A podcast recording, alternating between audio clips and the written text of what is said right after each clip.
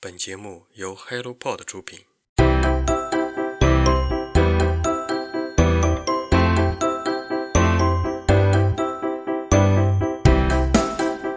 Hello， 大家早上好，欢迎来到晨间书室，我是 Masa。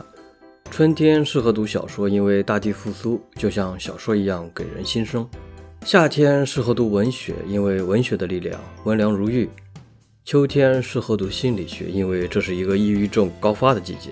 而冬天适合读哲学，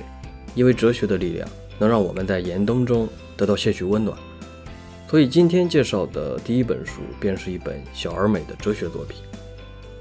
OK， 那么下面开始，请收听本期的新书速递吧。如何阅读福柯，作者约翰娜·奥克萨拉，译者王家鹏，出品方民视。福柯是二十世纪最重要的哲学家之一，也是著名的政治活动家、文化批评家，还有富有创造性的历史学家。福柯的主要工作总是围绕几个共同的组成部分和题目，他最主要的题目就是权力和它与知识的关系，以及这个关系在不同的历史环境中的表现。对于福柯来说，权力不只是物质上或者是军事上的威力，它不是一种固定不变的可以掌握的位置，而是一种贯穿整个社会的能量流。比如说，能够表现出来自己有知识文化的修养，这其实就是一种权力的来源，因为这样的话，你就可以有权威地说出别人是什么样的和他们为什么是这样。所以福柯没有将权力看作一种形式，而是认为权力是将自己的目的施加于社会的不同的方式吧。比如福柯在研究监狱历史的时候，他不只看狱警的物理权利是什么，他还研究他们是怎样从社会上得到这种权利的。比如说，监狱是怎样设计的，来使囚犯们认识到他们到底是谁。对于福柯来说，真理是运用权力的结果，而我们人只不过是使用权力的工具罢了。在今天介绍的《如何阅读福柯》这本书里，作者围绕福柯思想的重要主题，精心挑选了十段关键的文本，包括哲学自由、监狱、自我实践等等。其实这本书算是如何阅读哲学系列的其中一本啊。这套书一共有四本，包括如何阅读德丽塔、如何阅读克尔凯郭尔、如何阅读尼采，还有今天介绍的如何阅读福柯。而这期节目，我们有幸邀请到了这套书的编辑明视的赵雷老师，来给大家带来他的问候。大家好，我是上海明视图书的编辑赵雷，很高兴可以在晨间书室给大家推荐我们的新书呃，如何阅读书系这一套书籍。这套书籍目前呢共分四本，分别是如何阅读德里达、如何阅读福柯、如何阅读尼采、如何阅读克尔凯郭尔这四本。这套书系呢是由英国非常著名的出版社格兰塔图书策划出品的，那中文版由我们明视翻译引进。每本书呢都是以哲学史上的一个大师级思想家为主题，分十章分别讲解他们的主要思想。那每本书的作者都是由世界顶级大学的哲学教授来担任的。呃，阅读这本这套书系呢，相当于是一位顶级大学的哲学老师来带你手把手阅读这些在哲学史上熠熠闪光的大师级思想家。那非常适合和我一样的一个哲学小白作为一个哲学的入门读物。当初策划这套书呢，也是想给一些呃想读哲学但直接读原点比较有困难的读者做一些比较入门的读物。那我觉得这套书呢是比较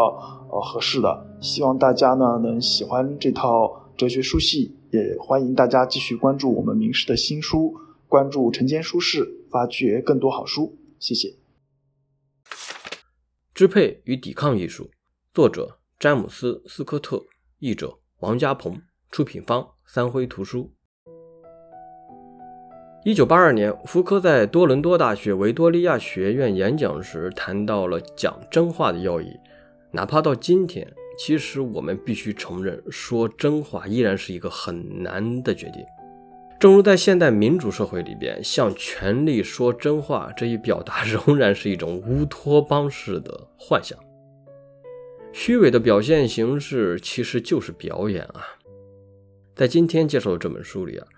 作者表示，人跟人之间一旦参与了涉及利益的表演，换句话说，就是下属对领导或者是领导的权力公开表现有期望的迎合的时候，这实际上就是一场两个人合作在一起的演的一出戏啊。而这种上下级的权力从属关系，在这本书里作者称它为是公开剧本。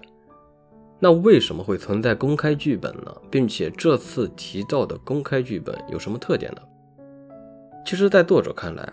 公开剧本往往是下属的一种生存策略，只要我们的表现符合领导的期望和要求，我们就能获得某种利益。这在我们看来，这还是一种不错的交易。比如我们经常提到的上有政策，下有对策。此外，领导并不是完全信任和信赖这种所谓的公开剧本，因为他们知道这种表面上的公开互动都是一种职场或者是官场上的一种表演，在其中不过是对下属发出了一些无关紧要的一些命令和指导。但是不管怎样，这个公开剧本始终是朝着领导一方倾斜的，因为这为他提供了强有力的证据支持，并且让所有人都认为啊，下属是发自内心的，并且是满怀感激的去接受这种支配关系，接受领导的命令和赏赐的。这在官场里边是非常明显的，因为我天天都能看到这种体制内的公开剧本啊。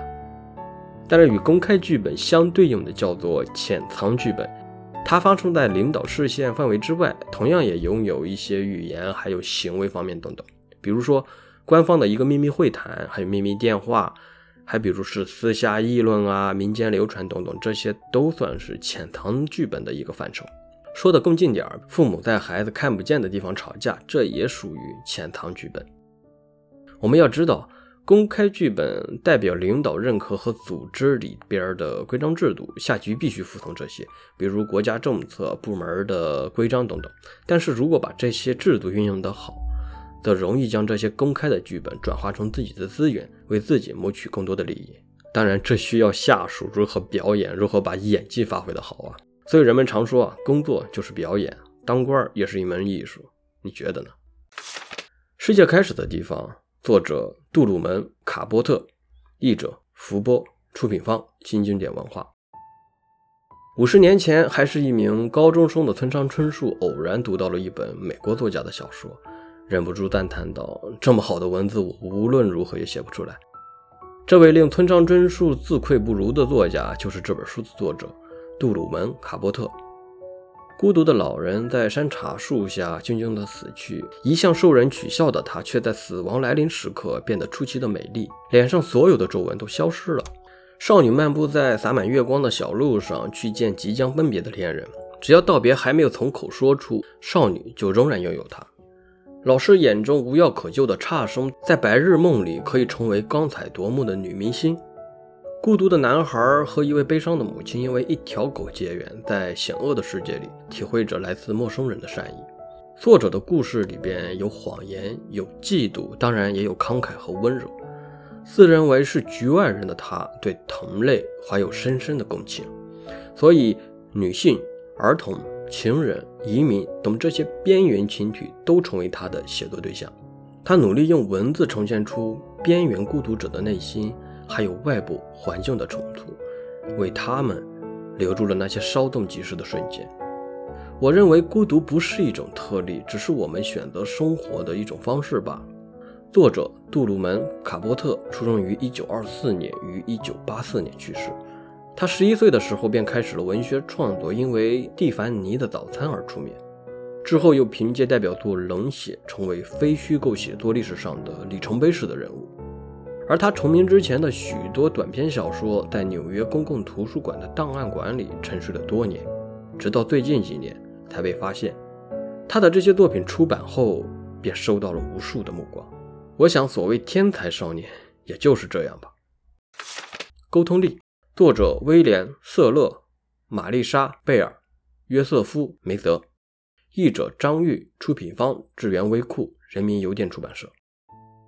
你们的年终总结大会已经搞了吗？大家上台表现的时候，是不是一开口就容易出错呢？回顾今年的工作表现，有没有职场不顺的地方呢？有没有人际关系错乱的地方呢？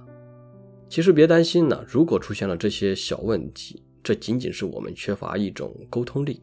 仅此而已。我看网上很多的言论都在制造一种焦虑啊，让我们觉得有的人天生就是内向者，或者是高敏感人群，或者是一位社恐，所以这样的人很难在标准化的职场体系里得到成功。但是这些问题其实并不是性格内向或者是天生社恐造成的，因为我们要知道，会说话不代表会沟通，而沟通能力也并非是与生俱来，也不是说的越多越好，对吧？为了解决这个沟通问题，我们首先要搞清楚啊，什么叫做沟通。而在今天介绍的这本书里啊，作者看来，沟通它就是一个及时分享和创造含义的过程，它是一个过程，是一个系统。沟通是交互的，它是有意的，也是无意的。而当我们去掌握这种能力的时候，我们需要搞清楚沟通的具体场景，比如说你所经历的沟通是在什么时候开始，要在什么时候结束，你要表达的信息是什么，你的接受者是谁，你预计他会有什么样的反应，我们用什么样的方式来沟通呢？其实这些都是沟通在这个系统里所出现的要点。而今天我们提到的掌握沟通力，其实本质上就是指在沟通的过程中能够准确成功的传达信息的表达力和理解力。今天推荐的这本书基本上已经把我们这辈子遇到的所有沟通场景都考虑到了。由于时间的关系，我只挑了自己感兴趣的一个场景给大家简单介绍一下。比如什么是语言沟通？其实我们每天都在说话，而说话的时候基本上都是在用语言。其实语言是一种非常强大的沟通能力，它能够造成沟通的障碍，当然也能拉近彼此之间的关系。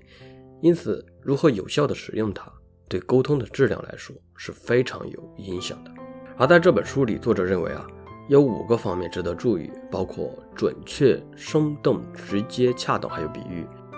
那对于语言的准确，就是当你开口说话的时候啊，你的目标应该是精准的，你可以说我想说的等等什么什么是什么样，我想表达的意思是什么什么什么样，这样的话就可以帮助对方提前知道你下面要表达的是什么内容，减少对方的倾听成本。而生动的语言就是让对方更愿意倾听，愿意听你说话。说到直接啊，就是需要我们在沟通的时候能够快速的进入主题，减少不必要的客套的开场白，这样既能显示出表达者的自信，也能让听者感到轻松，这在职场汇报里边是尤为重要的。而恰当的语言是指根据环境的不同，调整我们自己的语言的恰当性，不要让对方感觉到不尊重或者是被忽视。有一些低俗的玩笑啊，在公开场合估计是永远不受欢迎，尤其你是在和异性进行沟通的时候，男同胞们一定要注意这一点。网友云和单车评价道啊，这是一本非常适合大学生或者是刚入职场人的阅读的沟通大全，书里几乎囊括了沟通的全部类型，并在一些部分，比如说是公众演讲方面，给出了很细致的建议。对于初级培训师来说，这本书也是适用的，可以当做沟通教材使用。